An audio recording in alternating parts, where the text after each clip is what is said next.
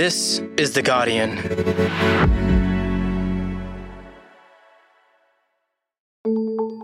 I'm Jane Lee, and this is Campaign Catch Up, bringing you the top news and analysis about the 2022 federal election. It's Thursday, the 19th of May. Today, political editor Catherine Murphy joins me to talk about the final bill for the major parties' election promises. But first, here's what you need to know. We're on the home stretch now, so the leaders are travelling to as many seats as possible before the polls close. Opposition leader Anthony Albanese is reportedly aiming to visit 20 seats. Labor has announced its policy costings, revealing that if it's elected, the budget would carry a debt that's $7.4 billion greater than the coalition's. Shadow Treasurer Jim Chalmers said this was made up of investments in three areas that were crucial to growing the economy. So if you look at that $7.4 billion difference between the budgets, uh, you add up uh, skills and univers- training in universities, uh, cleaner and cheaper energy, and childcare, which are arguably the three policies that will get us the best bang for buck. Uh, what we are anticipating is that the economic return on those investments will dwarf the investments themselves. And so we think that that's worth it. Prime Minister Scott Morrison was in the seat of Werriwa in New South Wales, where he criticised Labor's policy costings. Labor borrowing more, spending more, it puts pressure on interest rates. It puts pressure on inflation. It drives up the cost of living. But opposition leader Anthony Albanese defended the figure, saying, It pales into insignificance compared with the extraordinary waste that we've seen from this government. Uh, $5.5 billion for subs that didn't actually build a dinghy, let alone a sub. Uh, $20 billion to companies that were increasing uh, their profits. Labor released its $680 million policy on Indigenous affairs overnight. It focused on health, housing, and justice issues. They promised that a Labor government would prioritise a referendum to enshrine an Indigenous voice to Parliament in the Constitution if elected. That's the key reform from the Uluru Statement from the Heart. But Albanese did not say what a Labor government would do if a referendum was unsuccessful. Indigenous leaders are saying to me they're impatient for this to happen. They don't want the momentum to stop. I want the momentum to build, and I'm confident that we can work towards a, a good thing for Australia. The Prime Minister has ruled out a referendum. New South Wales became the last state in Australia to pass voluntary assisted dying laws today, but Morrison ruled out removing a federal law that restricts territories from passing such laws on voluntary euthanasia. Labor has said it would prioritise removing these restrictions from the territories if elected. And One Nation leader Pauline Hanson said she's tested positive for COVID 19 and is self isolating at home. Coming up, Catherine Murphy's here to discuss what the policy costings for the major parties mean for this election.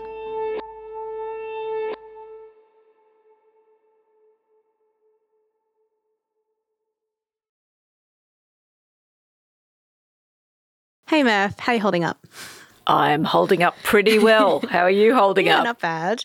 So, Labor's just said that its election promises will result in a budget deficit that's $7.4 billion greater than the coalition. Surely that's not a great figure to have out there under attack for the next two days of the campaign. Presumably, that's why the Labor Party waited uh, to release their costings figures until after the television advertising blackout took effect mm. at midnight last night. Although, obviously, there's no blackout for social media. So, one imagines that this will certainly play into the final communications. Uh, look, I think Labor's been setting up through the campaign, really, and certainly in recent days, uh, the idea that there would be a difference in the in the bottom line between the parties. Uh, Labor's also set up a conversation, I guess, with voters throughout this campaign that it's about the quality of the spending, and by quality they mean, you know, whether or not the expenditure is productivity enhancing or not. This is childcare and other initiatives, um, but also they have made something of a point of saying, well, the government's wasting a whole lot of money. There's all this pork barrelling. We're going to have a waste audit when we come in, so maybe it'll be better. But also, when it comes to a lot of these grants at the local level, uh, Labor is in fact matching the coalition mm. uh, dog park for dog park yeah. in terms of these expenditures.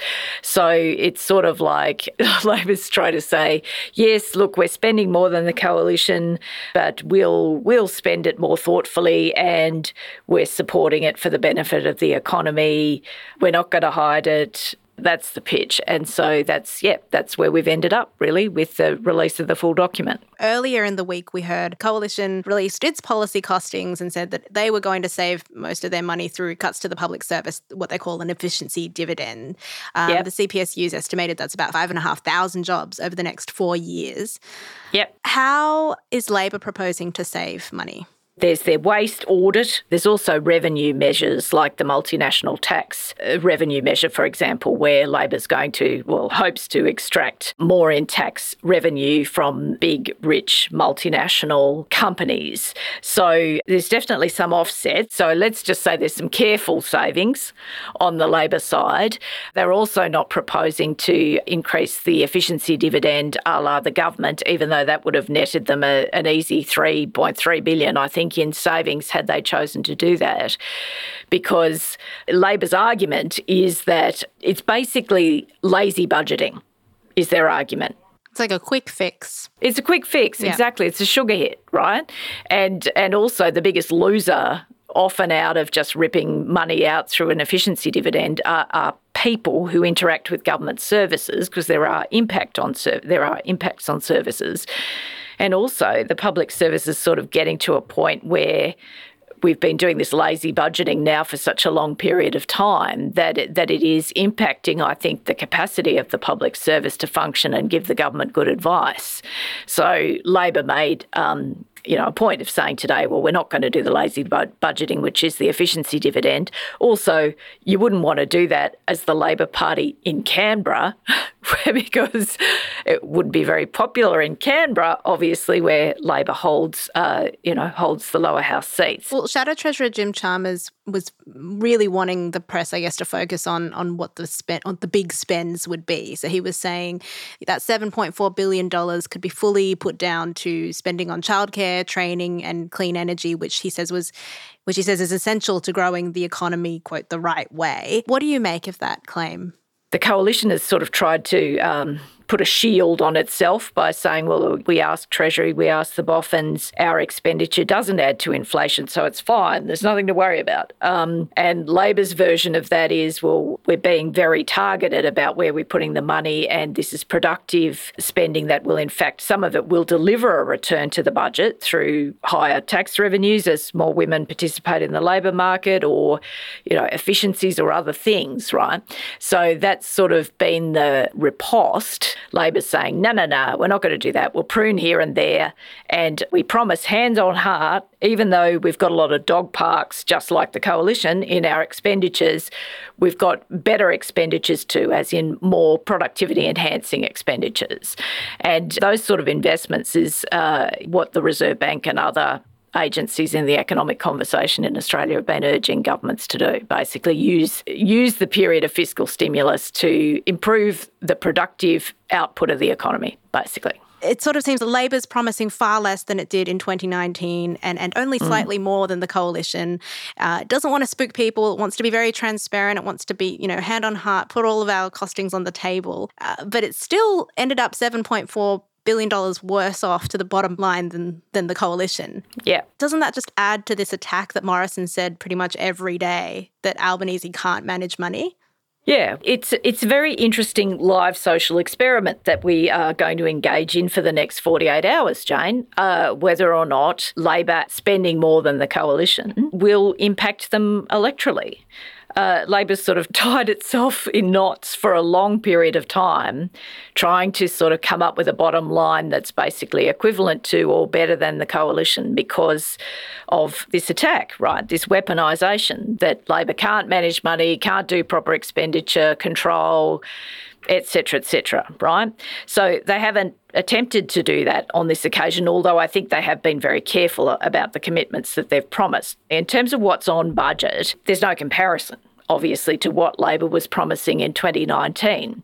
So it's sort of like Labor kind of rides all the cycles of hell I think there's sort of there's periods where uh, we won't raise much revenue, we won't spend much either, and then we won't be clubbed to death by anybody for you know not being able to manage money.